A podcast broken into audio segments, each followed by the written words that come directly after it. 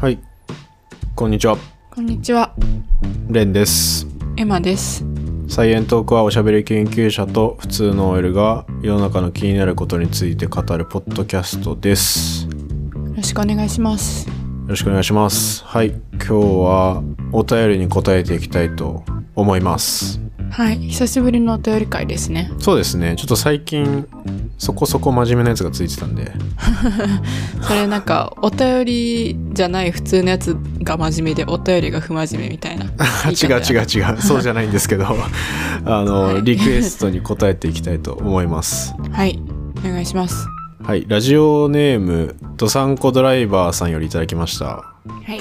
ドサンコドライバーさんは以前エピソード52人はなぜチラッと見てしまうのかチラリズム激論っていう回があったんですけど、うんうん。まあ、そちらでもお便りいただいてその人がチラッと見たくなる理由みたいのを調査してくださいってお便りくれた方ですね、うんうんうん。はいその方から再びいただきましたではい。えーその調査していただき大変勉強になりました。これでまた少しは賢くなったのかなっていうのが最初に感想来てまして。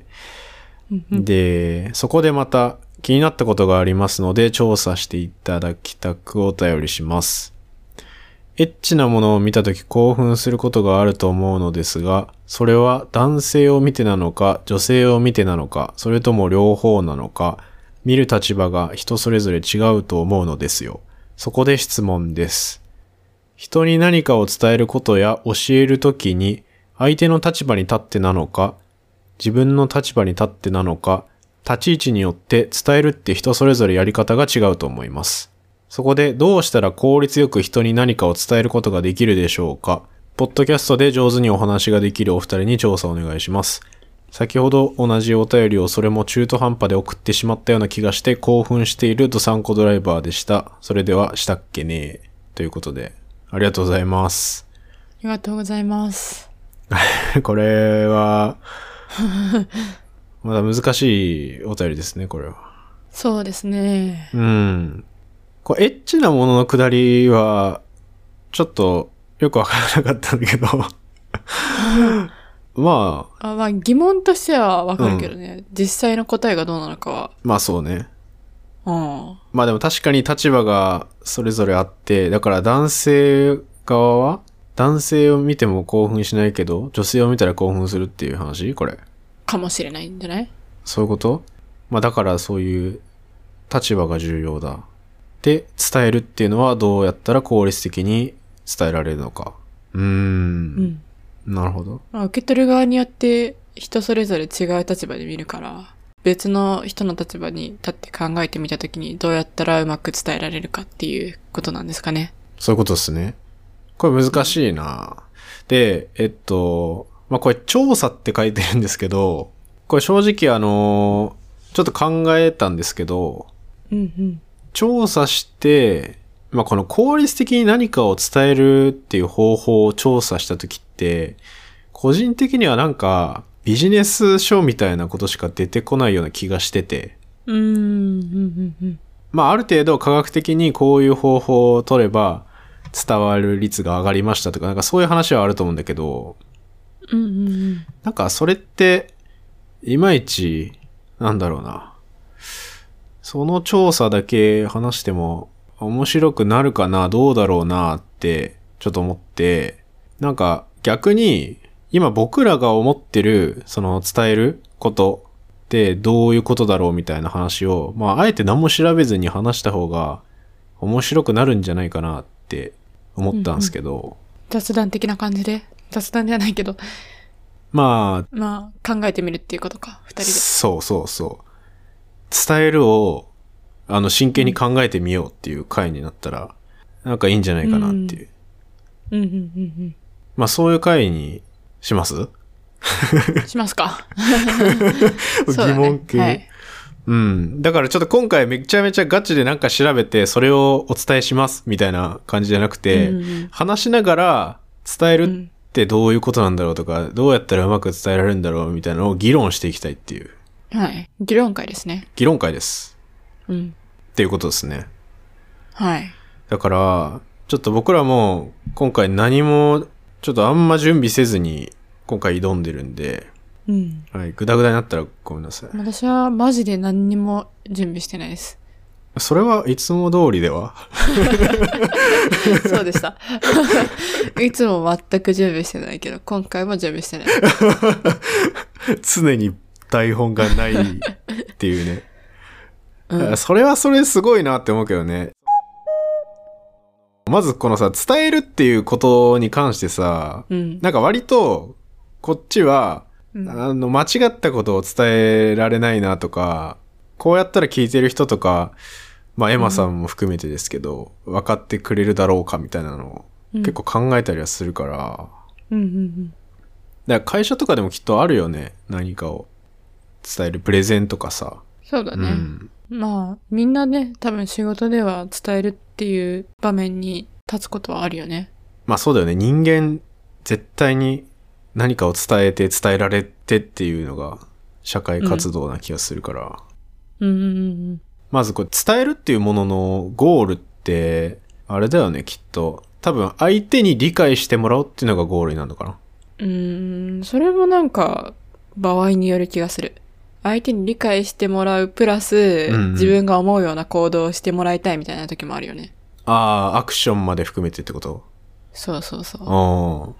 確かにね。あ、それ難しいな。うんそれでも一歩先行ってる気もするけどね、伝えた上で動いてもらうか。まあまあまあ、でも、とりあえず今回は相手に理解してもらうっていうことを目指す伝えるについて語る。そうだね。まずはあれですかね。それぞれ何か伝えるときに大事にしてることとか、そういう話からしてみますか。うん。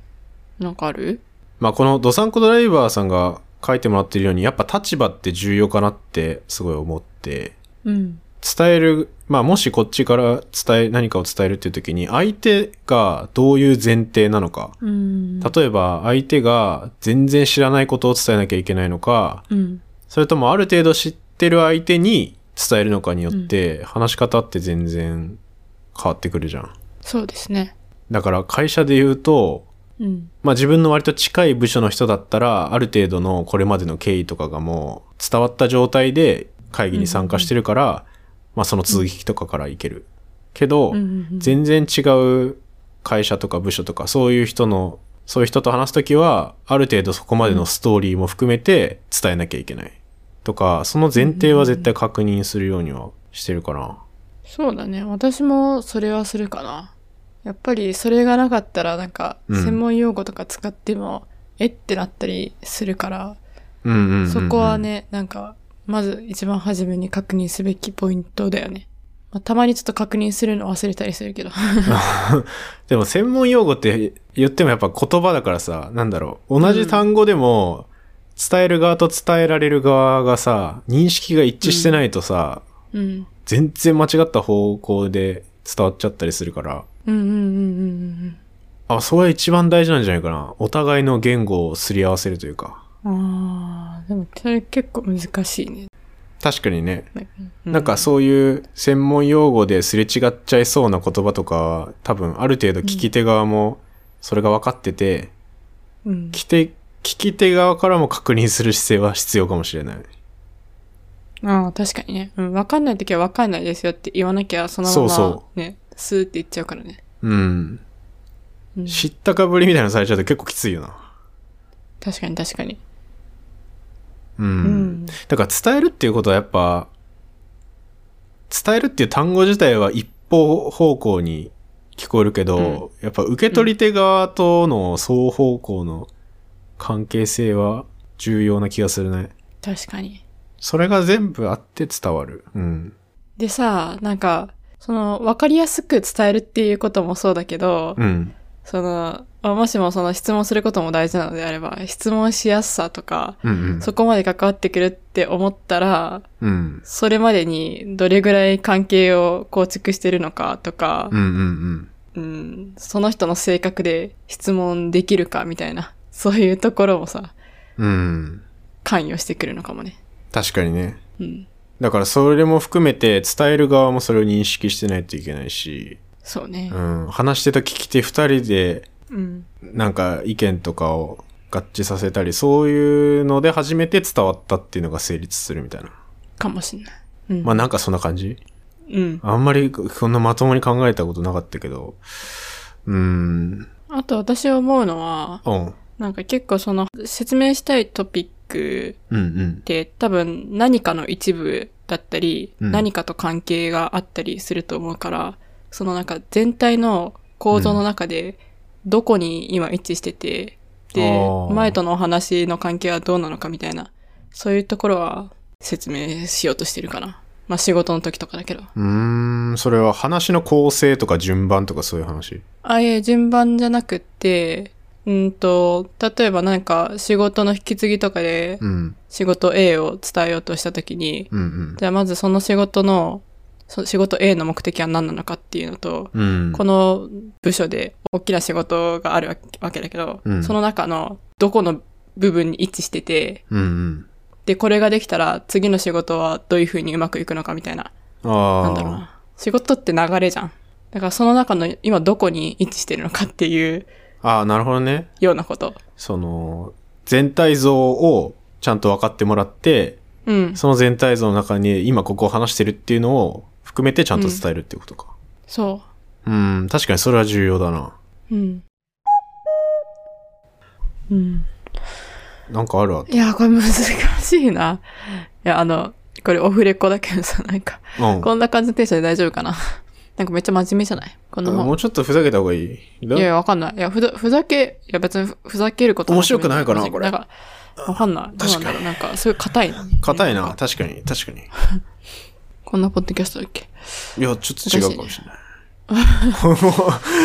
こんなポッドキャストじゃないか。うん。対談みたいになってるよ。確かに。 いや、このね、硬くなりすぎちゃうのも俺はも良くない。これ今さ、直でこの、今、伝え方を伝えるっていう話になってるけどさ、そう。雰囲気もむずいかもね。え雰囲気そう。どういうことだからめちゃくちゃ堅苦しすぎると、うん。なんか雰囲気によって伝わりやすい話題と伝わりにくい話題みたいな、生まれるかなって思って。うん、難しいうな。ん。ヘラヘラして伝える、伝えられる話題うん。とかって、いや、これちょっと難しいな。やっぱいいあ、や。わかったかも。なんか、えあわの、かった。冗談とかをうん。言おうとしたとき、めっちゃ真面目に言っちゃったら、それが冗談って伝わらないみたいな。あ、そういうことうそうそうそうそう、そんな感じ。だし、全然笑えねえ、みたい な。ああ、確かに。本当はめっちゃ面白いのに、 むちゃくちゃ真面目に話したら全然面白くなくなるみたいなのってさ、確かに。あほんーあるね。本当はさ、本当それ、確かうんに、うん。伝え方によって全然面白さ変わる気がする。同じことでも。そうそうそう。多分、語ってる側はさ、面白さを伝えたいじゃん、きっと。うん。うん、中身じゃなくて、うんまあ中身を含めたなんか面白いっていうところを伝えたいけど、カチッて真面目にやると、なんか、内容はわかるけど全然面白くないみたい な。ああ。それで言ったら、うん。その面白くさせるような雰囲気はあっても、後から聞いたら面白くないみたいなのあるかもしれないね。それ、ポッドキャストあるあるなんじゃないもしかしたら。なんかその場では盛り上がって、これめっちゃ面白いわとか思っても、うん。意外と後から聞いた人がうんうん冷静に聞いたら、そんな面白くねえよみ たいな。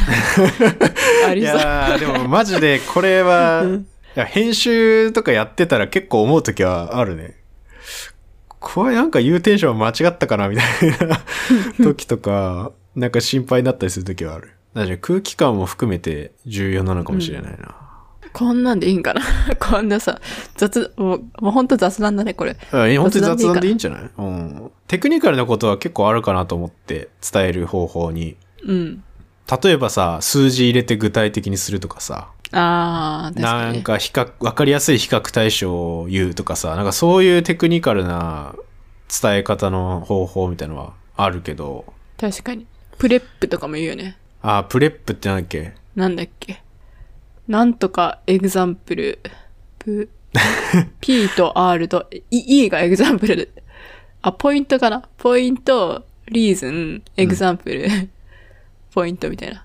はじめに、主題を言って、主張を言って、その理由はこれです。ああ理由は3つあります。ポンポンポンみたいな感じで。で、最後にまとめると、主張これです、みたいな。あー、なんかあれだよね、ライティンよくあるやグつとかでさ、よくある構造化みたいな。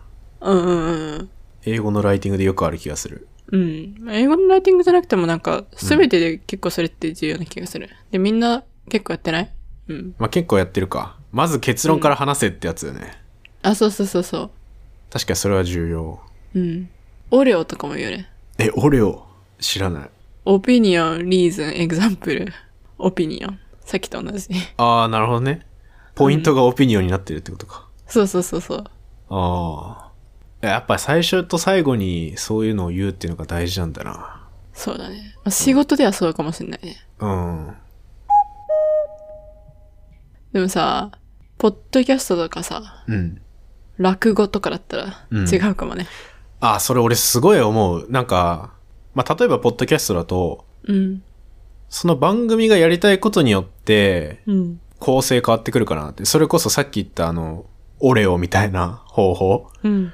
で伝えなきゃいけないのって、まあ、その番組を通して絶対これは、あの、リスナーの人に伝えたいみたいなのがあるときは、その構成にのっとった方がいいと思うんだけど、うんうんあの、なんかじわじわ伝えたいときってあると思うんだよね。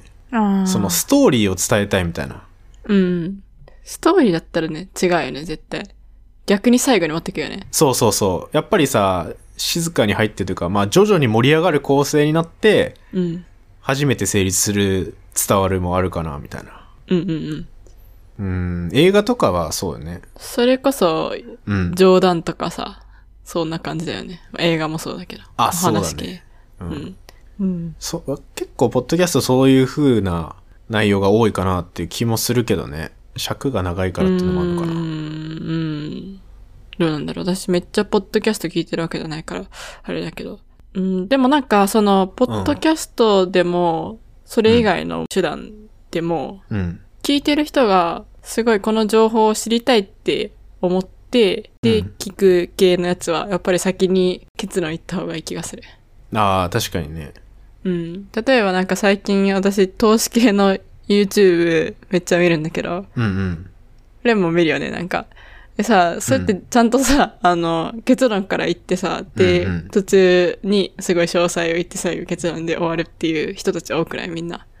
ああ、いや、確かにね。それはうん、で、ちゃんと目次とか立てててさ、分かりやすいっていうのでね。そうそうそう。うんうんうん。で、多分、それを見てる視聴者の人って、その情報がいち早く知りたいから見てるわけじゃん。確かにね。え、レムはさ、うんなんか、ポッドキャストで、まあ、メインで伝える側だけどさ、で、まあ、ここ数ヶ月間、あ半年以上やってきてさ、うん。なんか変わった伝え方みたいなのとか。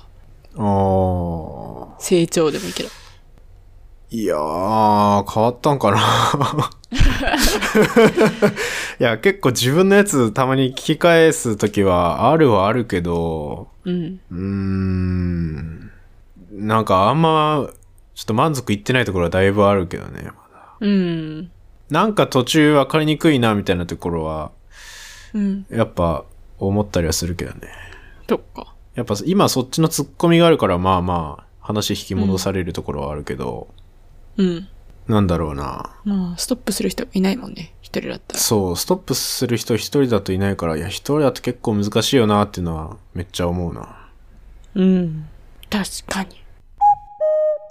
あと、うん、具体的な話と抽象的な話をどれぐらいのレベルでやるというか、どれぐらいのうん。バランスでやるかみたいなのも結構大事な気がしてて。うん。あとちょっと、うん。具体的っていうのとはちょっと違うかもしれないけど、うん。なんか、例えってすごい重要じゃないあ、例えね。うん。例えはめちゃくちゃ重要。こういうイメージみたいな。うん。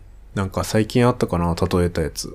あったんじゃないあ、それこそあの、アポトーシスで言うと、そのなんかさ、細胞の膜がさ、すごいちっちゃくなって、周りから離れるみたいな、俺が言った時にさ、うん。そっちがさ、あ、なんか風船、バルーンがシューってしぼむみたいな感じみたいな。うんうんうんうん。だじゃん。だあれ一個あるとさ、あ、割とイメージしやすいかなとか、確かに確か浮に。かびやすいなって、ああ、なるほど、風船がしぼむみたいな、そんな感じなんだって、伝わりやすいとそうだかうんうんうんうん。はあったり、あとね、そのすっごい前にボツにした話があって、サイエントークで。うん。あ、そうなのあ、そう、実は。あの、エピソード2とかで、うん。その、有機化学の話してたんだけど、そ、それぐらいの時に、確かなんか細胞、体の細胞何個あるのかみたいなうん。話とかをしよっかなって思ってメモったりしてたんだけど、うん。なんかね、こう説明すっごい難しいなと思って。まあ、結論から言うと、今細胞の数、ざっくり人間って37兆個ぐらいあるらしいんだよね。え、めっちゃある。でさ、この37兆をさ、 伝えるのさ、大きすぎてわかんない。うん。ちょっと桁が違いすぎてさ、すっごい難しいじゃん。確かになどうやって伝える37兆っていう数をさ、なんかイメージしやすくするというか、な、なんとなく分かった気にさせるような説明。えー、でも、うん。なんかさ、すごい覚えてんのがさ、あの、ブルゾンちえみがさ、よくさ、あの、35億っていいじゃん。あ、35億っていうね。あそれ、ちょっと、そう、あの、その時とちょっと、あの、多分、今の方が、その時と比べたら、うん多いと思うけど、じゃあ仮に、男性の数が地球で35億だとしたら、うんうん。だから1万個星があったとして、うん。そこの、1万個地球があった時の、合計の男性の数。わ かんないけど全ま。たは、5000個、うん。あの、地球があった時の人口の総数みたいな。あ ー、なるほどね。あ、でも結構良くないわかりやすくない確かに。まあ、なんとなく、ふわっとはわかるか。うん。うん。いや、俺もこれさ、考えて当時さ、全然、ちょっといい例え浮かばえないなと思ってさ、うん。で、ちょっと他にも話したいことあるしっていうので話すのこれやめちゃったんだけど。あ、そうなんだ。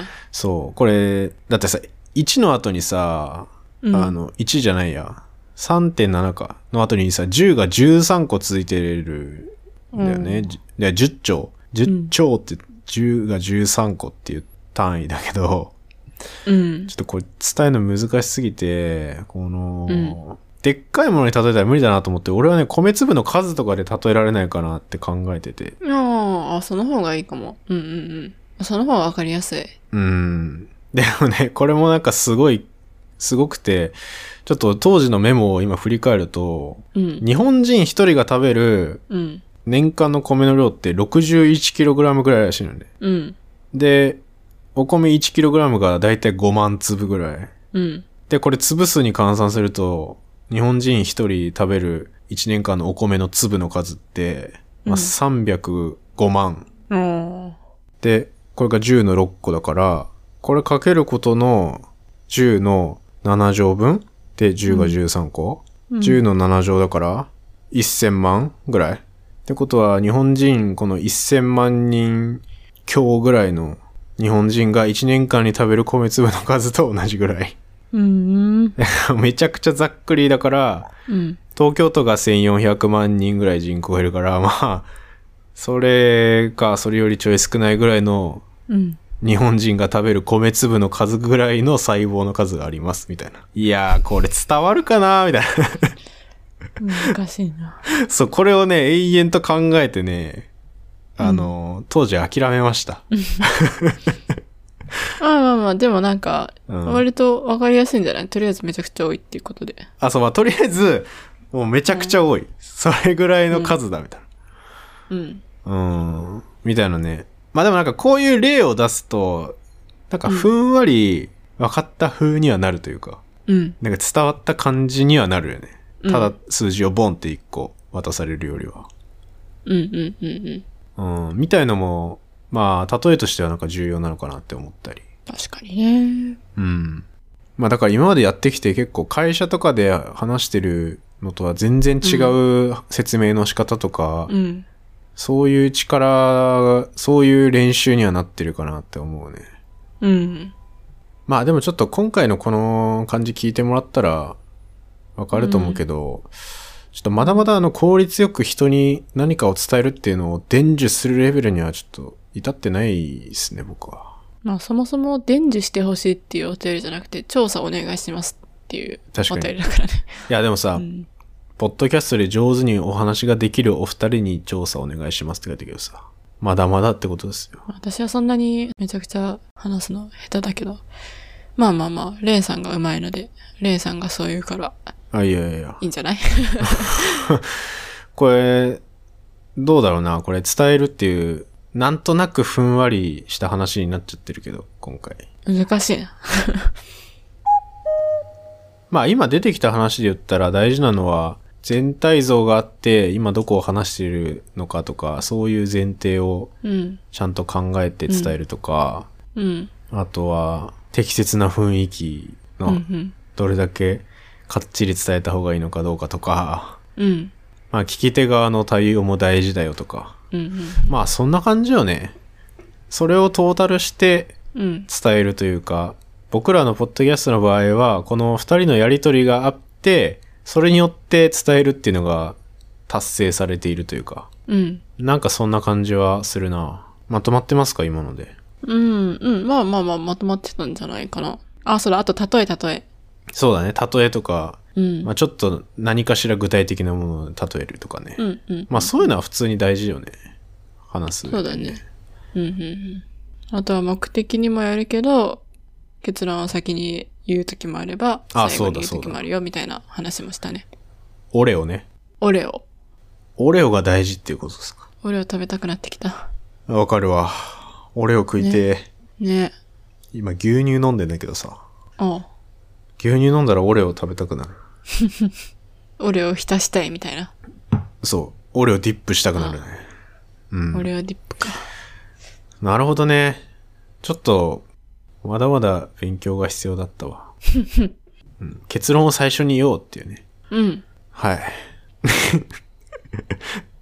大丈夫かなこうん。 れ。 大丈夫かなこの話。これ成立して る大丈夫これ。成立してますあかーこれ、これ最後まで聞く人いるこの 話。どうだろうっていうかさ、これなんかめっちゃさ、伝えるためのコツみたいなの言ってるけどうさ、ん。例えば結論から言うみたいなことをさ、うん。このエピソードではしてないよね、 い全く。や何も考えずに。いやいやいや、この話は、あの、ストーリーとして、 この今の言った結論にたどり着くまでを伝えるっていうことだから、あそうだね思考プロセスを伝えるっていうのでいいんじゃないですか。